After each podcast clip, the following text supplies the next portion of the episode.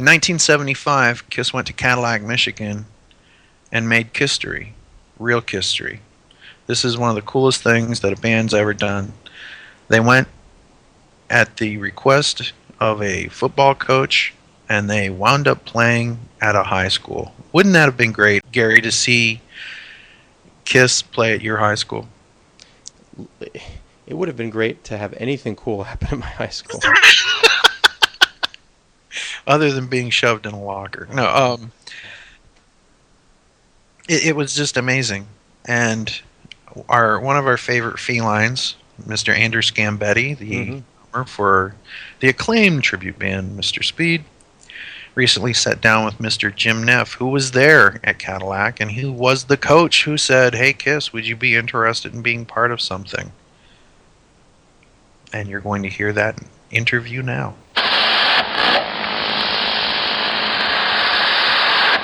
Announcing that we today have concluded an agreement to end the war and bring peace with honor in Vietnam. The incredible new Volkswagen Rabbit.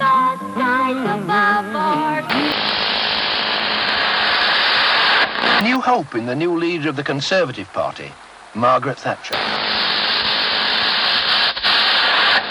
There is a creature alive today who has survived millions of years of evolution.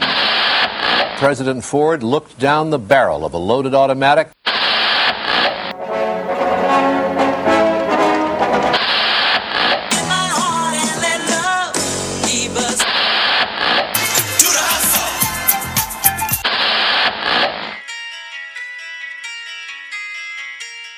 One of the most important events in 1975, as well as Kiss's rise to superstardom, is their famous trip to Cadillac, Michigan in October 1975.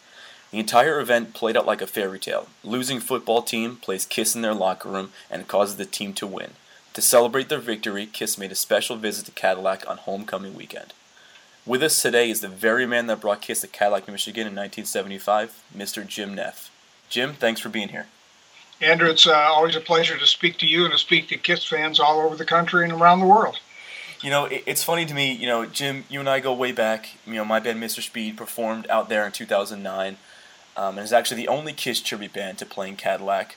But one of the things that you say to me that always rings, you know, speaks volumes to me is that you go almost no time with someone asking you or wanting to know about Kiss's trip to Cadillac in 75.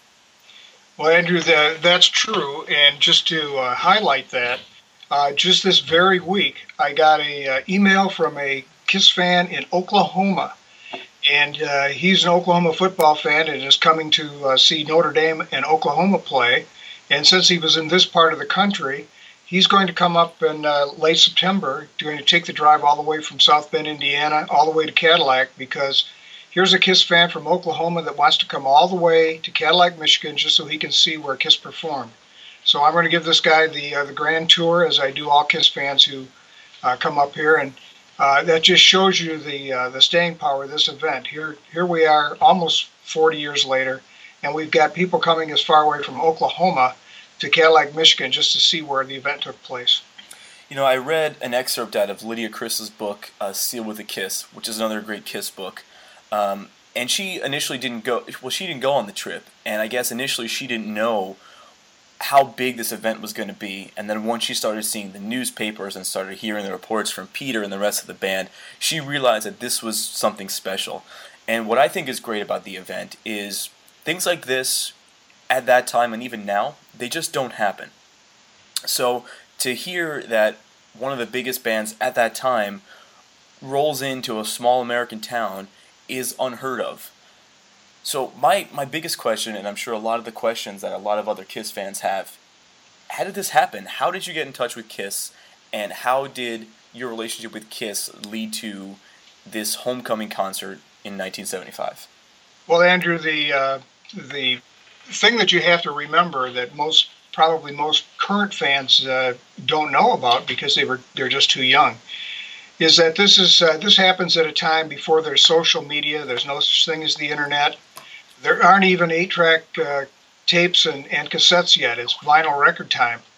In Cadillac, Michigan, we had one radio station that played two hours of rock and roll a day, and so uh, to have something like this happen and and have worldwide publicity was even more amazing because it had to be done through print media and and AM and FM radio. Even FM radio was in its infancy at that point.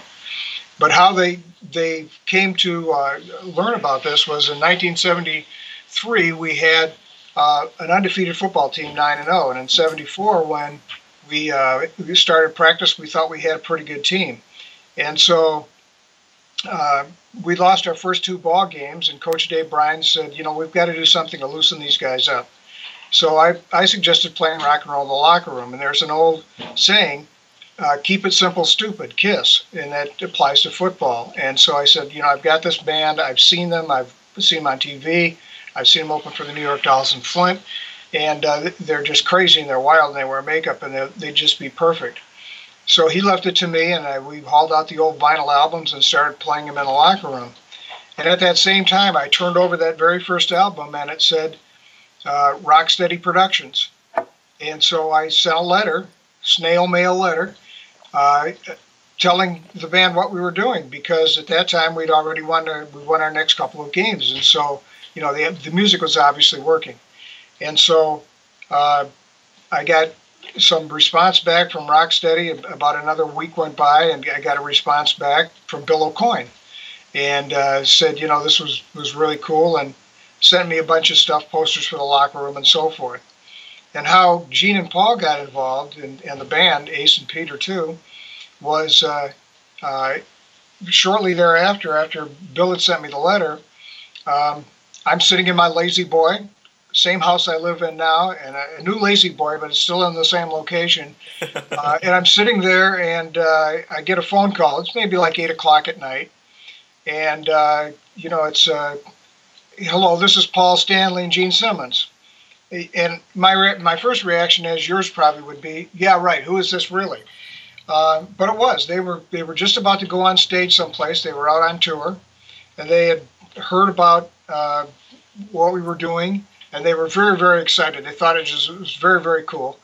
And so they uh, talked to me for 10 or 15 minutes, and then they had to obviously go on stage. And, and Gene said, Now, uh, if you keep winning, what we want you to do is uh, our manager, Alan Miller, will uh, tell you where we're going to be every week. And uh, if you'd be so kind as to call him and, and tell him what the score was so we know how you guys are doing. And so that's what started the whole thing. And every week for, for two years, um, I'd call, find out where they were, and I'd call uh, them, and they and they'd get the score. So they had that connection with Cadillac. That's that's great. I mean, literally just sending a, a letter to Kiss is what started all this, which is so interesting to me because I can't imagine how many letters Kiss get today, or they've gotten over the years, and how many of those letters do you think got ignored? I, I almost can't put it into words because Kiss knew that their fans were the springboard to get them to superstardom where they wanted to be. So they looked at this town, a hardworking American town, and I guess Kiss had always an affinity to Detroit or, or Michigan in general because obviously they wrote Detroit Rock City, they recorded part of Alive at Cobo Hall, and it's always the, the springboard city for them. They even started their reunion tour there in 96.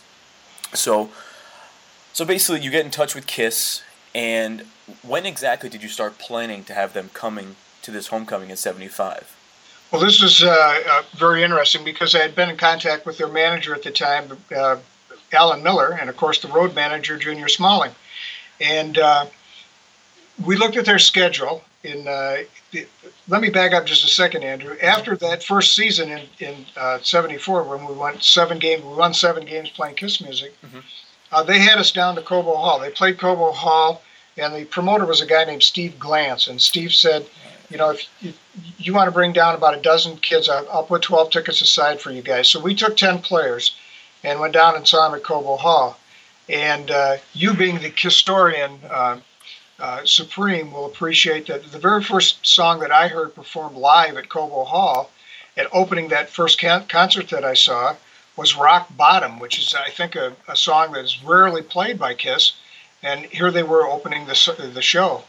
Um, and so we kind of uh, talked back and forth, uh, Alan and I, and we found out that KISS was going to be in, at Western Michigan University uh, the week of our homecoming in '75, and so they had two or three days off. They were going to be at Western Michigan, and then they were going to be in the Chicago area. And I said to Alan, you know, my brother has a rock and roll band, and uh, would it be possible if if could Kiss come up and maybe just sign some autographs, or or if we could get some equipment there where they maybe play a song at the pep assembly? And he said, well, you know, they they really don't like to play with other people's equipment, and they probably wouldn't like to do that. But let me get back to you and see what they say. So Alan got back to me and said, you know, we've got, we have two days in between. How about if we bring the whole show?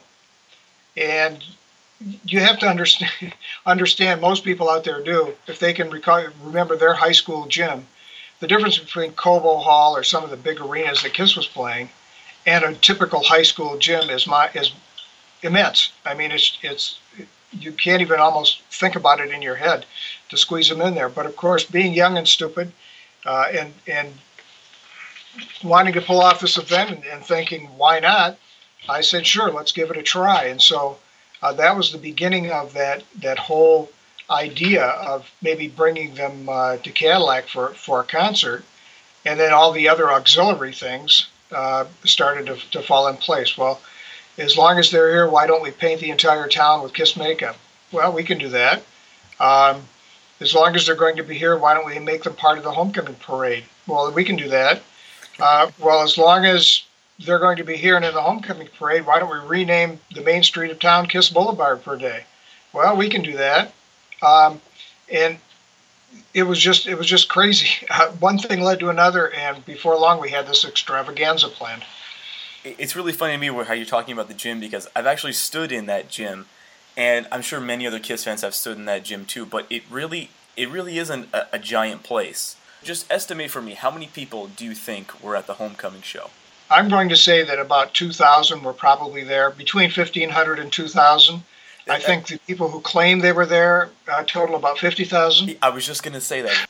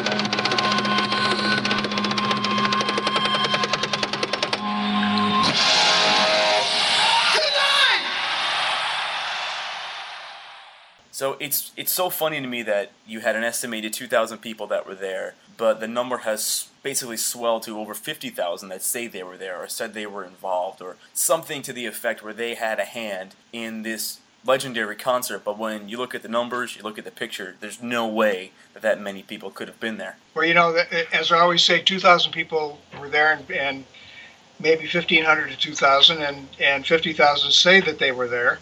Uh, and for years afterwards, uh, I'd be teaching, and I'd have a student come up and say, you know, were you here when, when Kiss was here? And I'd play dumb, and I'd say yes, and they'd say, well, you know, my aunt or my uncle or my cousin or or someone, uh, they're the ones who brought Kiss here. And I'd say, oh, really? That's interesting. Uh, there was even a gentleman here in town that uh, for years claimed that he had a hand in it, and, and when you counted back in years, he would have been seven years old. So, you know, he was the, probably the smartest seven-year-old producer in the history of rock and roll. Um, so, you know, but I think the, the key is is that so many people uh, listen to it outside the gym. Uh, we have people sitting in their backyards two miles away uh, hearing it. And, and you have to kind of think about the, the people that, that, for example, a, gentleman that I ski with is 85 years old uh, still remembers and tells me the story every winter. He recounts it about when he brought his daughter to the, to the show. And it's still one of the great memories that he has about living in Cadillac. You've ex- you successfully communicated with Kiss. You've planned the show. Take me back to the day of the show because, like most things, no matter how well you organize something, I'm sure that day that Kiss was actually there was really stressful. So take me back. What happened when Kiss arrived and we're getting ready to do the show? Well, we, we there are a number of things. For, the first thing I, I think people should kind of picture in their minds is the setup of our gym. You've been there, but uh, at that time, the, our gym had uh, a, an actual stage built into the long side, along one side of the gym, then the entire gym floor, and then bleachers on the far side. So it was really set up kind of like a, a semi auditorium, semi gym. We already had a stage built in. Before the, the event came, uh, Steve Glantz, uh, the producer out of Detroit and promoter, had sent one of his guys up to take a look at it. And so when Kiss arrived, and I arrived that morning, and there were all those semis, and I, I tell people seven semis, I, uh, unbelievable amount of trucks, and, and uh, all the equipment that they brought and all along with that was equipment that Steve Glantz had set up, things like spotlights and, and things that we don't have here in Cadillac. We didn't have at that time. So the first thing that happened was they started to unload the trucks, and uh, we understood or found out right away uh, the problem we were going to have with power. You just don't plug KISS into a wall socket. So what were we going to do? Well, one of the Kiss Road guys said, "You have a transformer in your building where all the, the, main power comes in." And I said, "Yes." And just by happenstance, it was about 50 feet from the gym. And so I took him down there, and there was this big power grid. And he had these two big cable things that looked like uh, jumper cables for a car, but they were immense. And he had a pair of rubber boots and a pair of rubber gloves. And he looked at me and he said, "Well, we're going to have to tap into this live." He said, and and I think I know what we can do. And here, you take the gloves, and I'm going to wear the boots, and I'm going to clamp onto this. And he said, if I guessed right, uh, you know, great. If I guessed wrong, uh, pull us out. There's a chance that either you or I or, or both of us will die, but let's take a chance. So he reached up, he clamped on, and, and as luck would have it, he guessed right. And now we had power, this big, thick power thing that looked like about the size of a boa constrictor running down the hall all the way into the gym. And that's how we got power to the gym, it was direct power straight off the power lines coming into the building. I can only imagine the electric bill that month. Unbelievable. And then the other thing is, is that they started bringing all the equipment, and as you know from hauling equipment around, you can generally get things indoors if you tilt them the right way. But we got to the point where we had a, the KISS sign, and at that time the KISS sign was on a hydraulic lift, and they would crank it up, and it would rise from behind the drums and go up. So it was a pretty big operation, and the sign was pretty big because it was meant for places like Cobo Hall. Uh, well, I'm in the gym and I hear this chainsaw rev up. And I think to myself, what in the world are they doing with a chainsaw? And I rush out toward the noise. And here's one of the KISS road crew guys. And at that time, the whole door frame was wood and it had a, a wooden post down the middle. And he was just ready to, to cut the post out with a chainsaw so they could get the sign in. And I waved him off, stop, stop, stop. So there's a lot of things I can get away with. But if you start, you know, cutting the school in half, uh, I'm going to be in trouble. I won't have a job tomorrow. and so we, that was the only piece of equipment we really couldn't get in. And uh, so we needed a backdrop for the stage and uh, put a, a, hurry up call to the uh, art class down the, down the hall.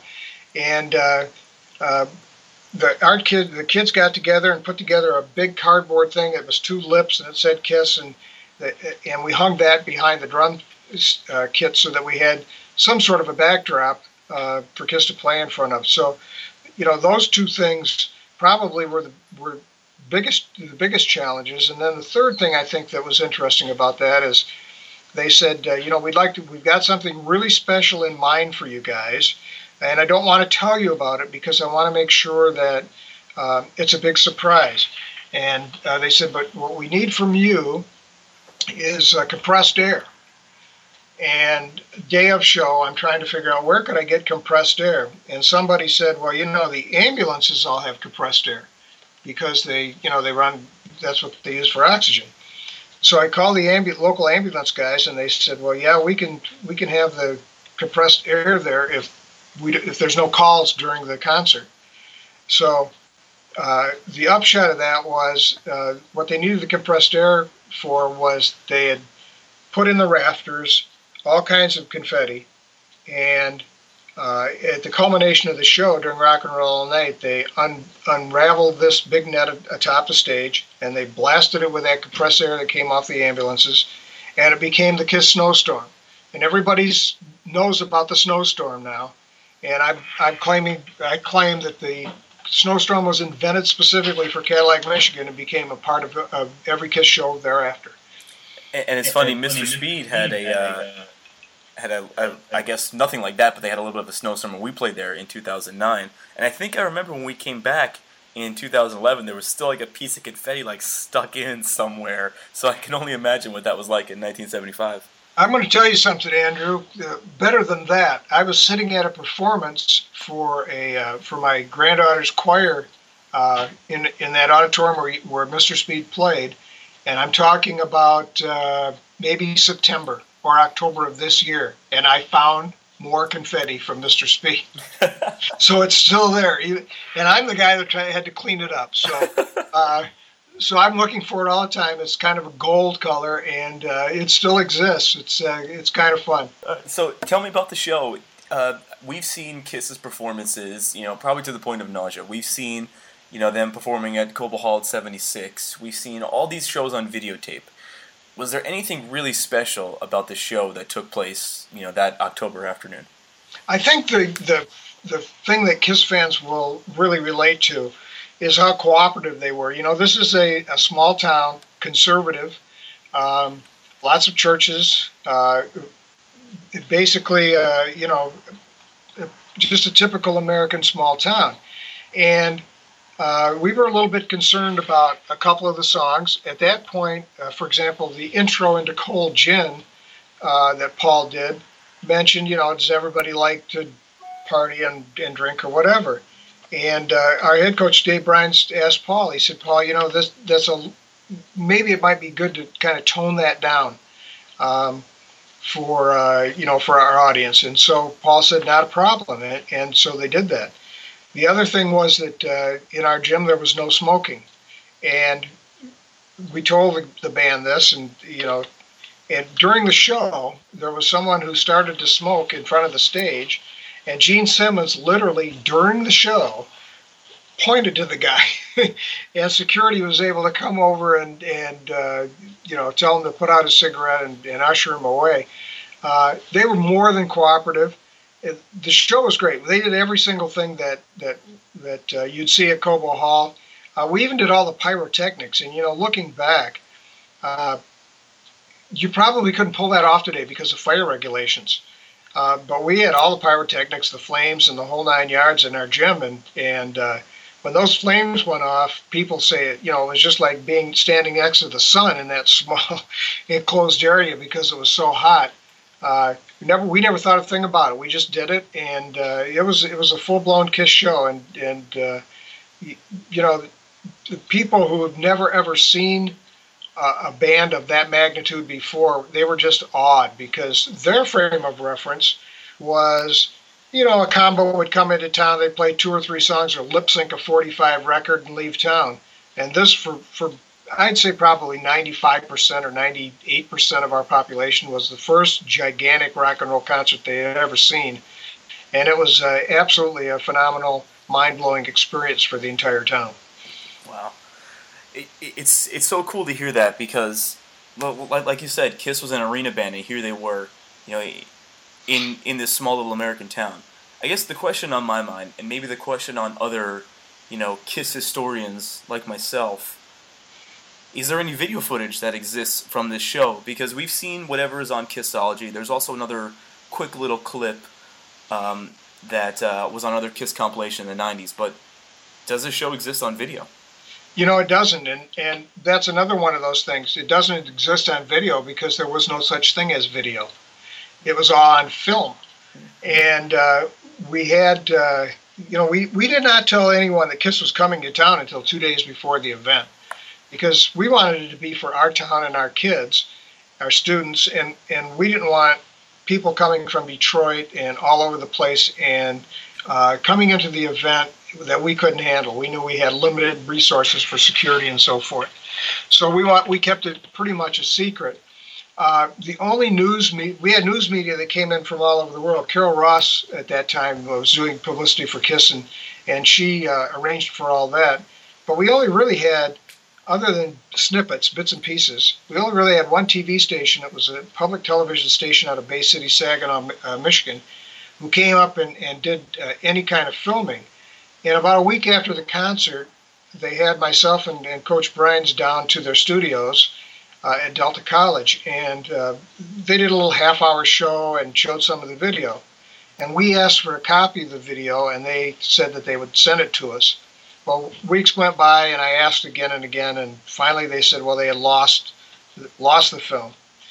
Years and years went by, and we got bits and pieces from other people who had taken some shots, and you've seen all the all the snippets from the concert, and uh, uh, Kiss Online was going to, to, start doing something about this uh, uh event, and uh, of course working on the DVDs and so forth. And they tracked down the uh, some of that footage from one of the cameramen who had worked at that TV station and had literally just absconded with it and kept it in his basement all those years.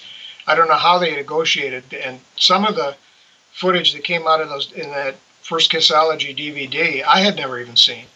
So uh, the the short answer is it it it exists in bits and pieces, but no one ever thought to film the whole thing. We, you know, we just never imagined that it was going to be this mega event that would last for 40 years, uh, and. Uh, you know, there were so much, so many things to do and so much to to, to think about. Uh, setting some up with a someone up with a film to film it just never crossed our minds. And it was so expensive at that point too. I mean, now everyone has a camera in their pocket, in their cell phone, or in their iPad, or you know, or a video camera that's basically the size of a dollar bill. It just didn't exist like that back then. Well, you know, the uh, the Andrew, the the rig that we used to to uh, we did film some parts of, parts of our football game. You know, now everybody in the football has videotape, but we used to film uh, our football game so the coaches could study it. And the rig that we had at that time was a 16 millimeter camera on a big metal shoulder harness. Uh, very, very heavy, very uncomfortable. Uh, and and uh, and even then, after the when the film uh, was done, you had to send it uh, down to Midland, Michigan, which is you know 90 miles away to have it processed. There was no place in northern Michigan to process it. So yeah, you're right. It was it was very expensive. It was very cumbersome, and you know, even even news reporters at that time they were working with film on their still cameras, and so you know they had a limited budget of how many frames they could shoot too. Um, so it wasn't like today where you know everyone's their own journalist. Yeah, that's that's true. So the concert's over. Um, Kiss obviously leaves town the next day. There's tons of pictures. There's some video footage of Kiss on the football field right before they left, and it's them running into this helicopter, and Kiss basically sailed away on this helicopter. Um, what I thought was interesting is a story that you told me about the helicopter. So, what, what happened with that helicopter when they took off? Well, they, they, we knew that uh, we're going to kind of wind up the whole thing on the football field, and and I was under the assumption, along with everyone else, Kiss had arrived in some limousines that they had uh, uh, imported. Steve Glantz had brought up from Detroit, and we just all assumed that they'd get in a limousine, leave after having taken pictures and waving goodbye to the crowd and so forth. And as we're standing in the middle of the football field, out over Lake Cadillac, our, our football field is right next to the lake. Out over Lake Cadillac came this giant helicopter, and we were all just dumbfounded, uh, standing there with our mouths open and the helicopter lands in the middle of the of the football field, uh, and Kiss jumps in the football field uh, into the helicopter, and the helicopter rises off the ground, takes a couple of laps around the, the football stadium, and then starts to head off in the sunset. And as they're passing over the stadium and, and that part of the city, they throw out the uh, leaflets that are famous now that says uh, "Kiss," you know, Cadillac Kiss loves you, all autographed by the guys and those leaflets uh, drifted off from the from the helicopter, and away they went. Now that that helicopter exit was something that the Kiss people did themselves. We knew we were absolutely totally surprised that that it happened. Uh, it's probably one of the more famous video shots that you know a lot of pictures were taken of that, and uh, uh, you know what a what a grand exit uh, for such an event. Uh, it was absolutely unbelievable. Now, I heard a story that basically what the helicopter did is it rose up off the football field, did a couple laps, and then kind of went over, you know, a, a, like a, a wooded area, and then landed, you know, less than a mile away from the football field. Like they want us to think that Kiss got away in the helicopter, but literally they just went like a mile in the helicopter and landed well, and got into the limo. That's I, I I'm not too sure that that's probably correct. We you know, from the from the high school to uh, our local airport is a couple of miles, oh. and it seems if, if it, I really can't tell you, uh, you know, where they where they finally landed, but it seems to me that that would be the logical place would be our airport, and then from there they would, you know, get in and, and go wherever they needed to uh, on the ground. Uh, they also could have gone to Traverse City, which was another airport 45 miles away. So it seems highly unlikely to me that they landed in any kind of a wooded area. I'm going to say they probably landed back at the airport. You're probably right, but I mean, like we've been talking about, there's there's this sense of folklore that kind of surrounds the whole event. I mean, there are people that say they were there, there are people that said I saw this or I saw that. And none of it probably really happened. I mean, some of it did. Um, I mean, obviously, the people like you, like yourself, and other people that talk about it, you know actually what happened. But there are so many people that say that they were the aficionado, they know what happened, but in actuality, they probably weren't there, or they were probably seven, and had this photographic memory at seven that no one else in the world has. Right, uh, that's true, and and uh, you know the the event is so. It, it, you know just like Kiss is larger than life, this event is larger than life. Uh, and sometimes you hear things over and over enough and, and start to think, well, maybe that actually did happen. Um, it, it's a phenomenal story and it, it has a life of its own. And, and uh, uh, you know, the, the, the odd part about it is, is that I read things. Carol Ross just did an interview that told about how, uh, you know, it took Kiss from this, from a band that was kind of, kind of on the fringes a little bit of, and, and the Cadillac event made them like the People's Band. Uh, you know, the small town America the fans all over could could uh, relate to.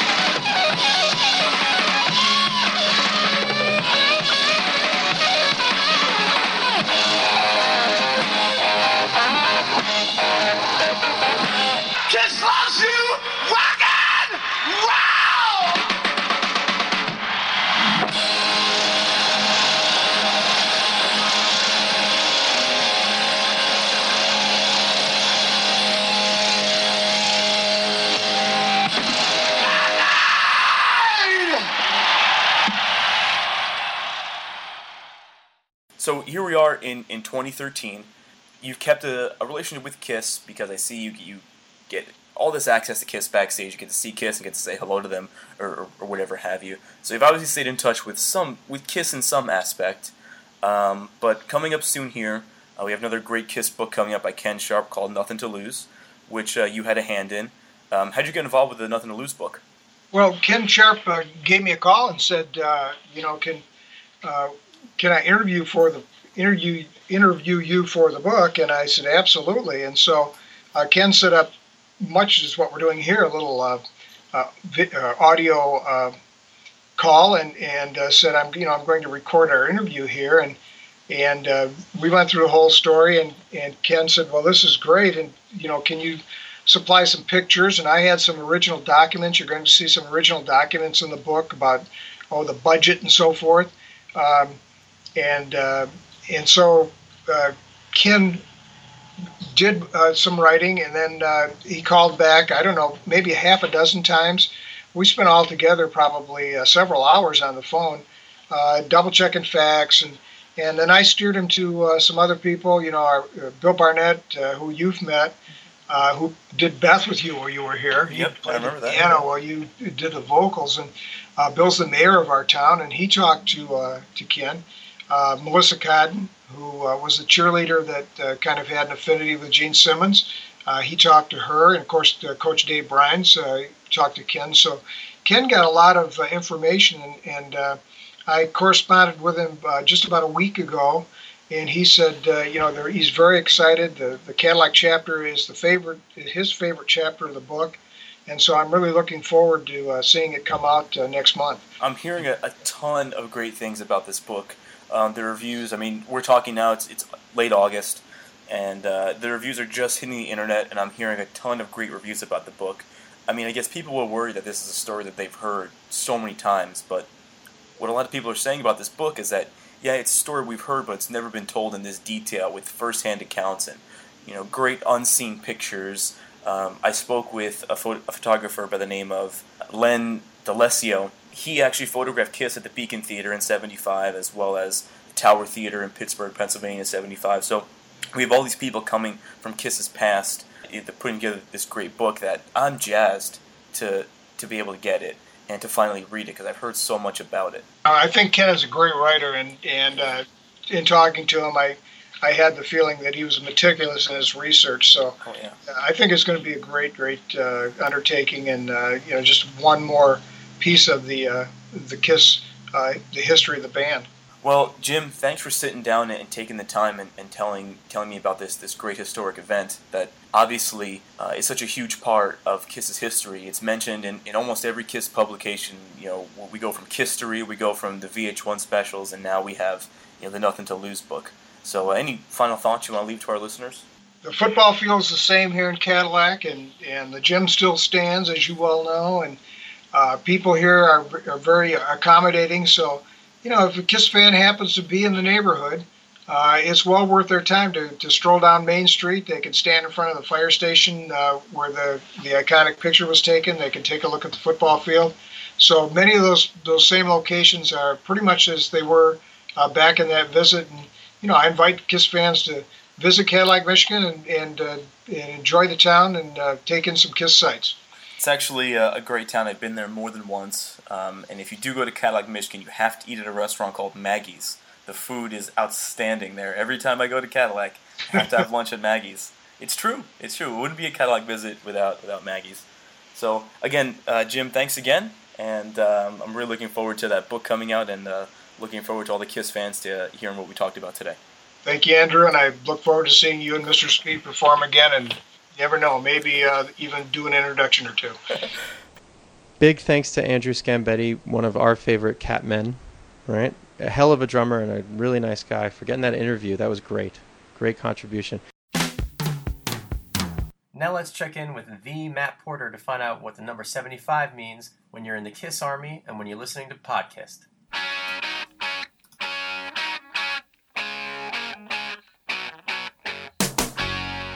Wow, Podkiss 75 and Kiss in 1975.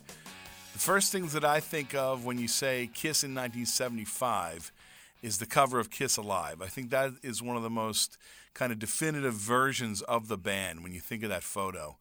And I first got into Kiss around the summer of 1976. So I remember going back to discover those first, you know, the original studio albums and, of course, Kiss Alive. And I remember listening to those albums just over and over, and, and albums, yeah, records. Remember that? And I clearly remember listening to Kiss Alive. We would listen to it at Inside Recess at Percy Elementary School, and yeah, the the mid '70s, pretty great time. You know, spitting blood, ketchup packets in class, and uh, that was Gene Simmons, and the teacher saying, "When's he going to play another song?" You know, as they go through the long uh, cold gin intro, and uh, at the time I had no idea what cold gin even was, so it's uh, it's a long time ago, and uh, so really congratulations to the podcast on 75 episodes. I discovered the podcast around episode 21, which was an interview with Ace, and I would listen to it on and off. I, I probably started listening more regularly around episode 37. Um, you know, really it was it was just amazing to kind of find these guys that were as crazy as I was, and and you all had an amazing you know viewpoint and different viewpoints on on the topics. And I you know I've since gone back and listened to all of them, but at the time I would listen kind of on and off. And then around 2011, I was a guest on Cassius's Creatures of the Net podcast. And at that point, I was doing, uh, I was, I was doing some specials on Monaco Radio, you know, my own Kiss specials, but I hadn't even started the Kiss Room yet and I was on with Cassius, and Ken said, you know, wow, I liked you on Cassius's show. Will you come on and do an episode of the podcast with us? And and I remember being so thrilled because you know it was like at that point it was really only Cassius. The podcast was first, and then Cassius was doing his, but there weren't a lot of uh, I guess there was really no other podcast. I guess History Science Theater would come around later, but that was it. So I was thrilled and and being able to connect with that and and I joined them for episode 52, which was the Halloween special that year, and and that was my first time on podcast. So I feel very fortunate that Gary and especially Ken would allow me to be part of the podcast team. And then, you know, I got to be part of the Monster Roundtable. We did the long form video roundtable. Uh, there was discussion of the tour. My favorite episodes, I was actually, I did some of the voices on the Rock the Halls, which is episode 54 with Adam Black's artwork and Ken doing a lot of the voices. I did. I remember doing Peter Criss' voice, and I was trying to base the voice more on the Kiss Meets the Phantom Peter Criss voice. But uh, we had such a blast, and I remember we would just laugh and laugh and laugh while we were recording that. And the one that really, there's a couple that come to my mind. One of them that really stands out was when we did the Destroyer Resurrected roundtable, and Ken told the story of how he sees Destroyer as this concept with the guy, you know, being lifted up, and that the that it's the sound of the ambulance and and all this stuff, and it was incredible. And then his story of uh, walking across the dance floor to ask that girl to dance, and Beth coming on was really. Uh, you know, one of the greatest moments in podcast history. Um, and really, even something like um, the episode 72 Jean Jean Beauvoir interview just sticks out in my mind. It's an exceptional interview, and it's the kind of thing that we come to expect from podcasts. Is is the fact that we're getting something you just kind of wouldn't get otherwise, and it's the voice coming right you know to us as fans from these podcasts. And so I'm thrilled that that Ken really has been so supportive. Especially he puts the uh, my Kiss Room shows via the podcast feed, and I've been able to become part of this podcast family and podcast network of shows. And now there's, you know, obviously a ton of different KISS podcasts, which I think is great. You know, everybody has a voice, everybody's able to share it. We're all, as fans, able to connect with each other, you know, and talk about obviously just KISS. We love KISS. And, and uh, so, really, thanks to everybody who listens, listens to me or listens to the podcast, and especially to Ken, who I've become very good friends with, and uh, through the podcast. And and and I just uh, thanks to everybody listening and long live Kiss and lo- long live the podcast. As we wrap up Podkiss 75. We want to once again thank everyone who listens and all the people who like us on Facebook and contribute to the show, all the hosts and co-hosts and co-co-hosts we've ever had, and uh, of course, We'd like to thank uh, our friends and our staff. We'd like to thank uh, James Hager, hmm I was just gonna say that you read my mind, bro. Mike Myocker, Mhm. Jeff Guthrow, Oh yeah. Chris Karam, or Chris Karam. He'll yell at me about saying his name wrong. Chris Sinzak, Cassius Morris, the great Matt Porter, the ever hairy Matt Porter, and everybody that's listening. Uh, if if we didn't mention you, it doesn't mean we don't love you. It's just uh, there's been seven years of this stuff, gang, and we're glad to have been on this ride with all of you. Right. And and here's to 75 more. Absolutely. We'd like to dedicate this installment of Podkiss to the memory of Tom Hale. Rest in peace, friend.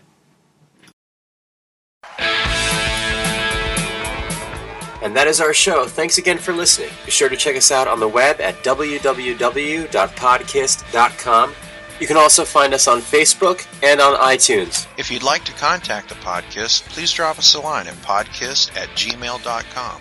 Big thanks to Julian and everyone at kissfaq.com. They've got great information there and a terrific message board, too. Thanks also to Keith Leroux and everyone else at Kiss Online for their great work representing the hottest band in the land. And as always, a big thanks to Paul Stanley, Gene Simmons, Ace Frehley, Peter Criss, Vinnie Vincent, Bruce Kulick, Eric Singer, Tommy Thayer, and the memory of the late great Eric Carr. and the late great Mark St. John. You are Kiss. And we are your army. Podkiss is created by the Kiss Army for the Kiss Army, and it is available for free as an internet download. If you like what you hear on our show, go buy it and support the people who made it. Podkiss is not affiliated with Kiss or any of its members, past or present. On behalf of myself, Ken, and the whole rest of the Podkiss crew, Thank you for listening to Podkiss, the KISS fanzine for your ears.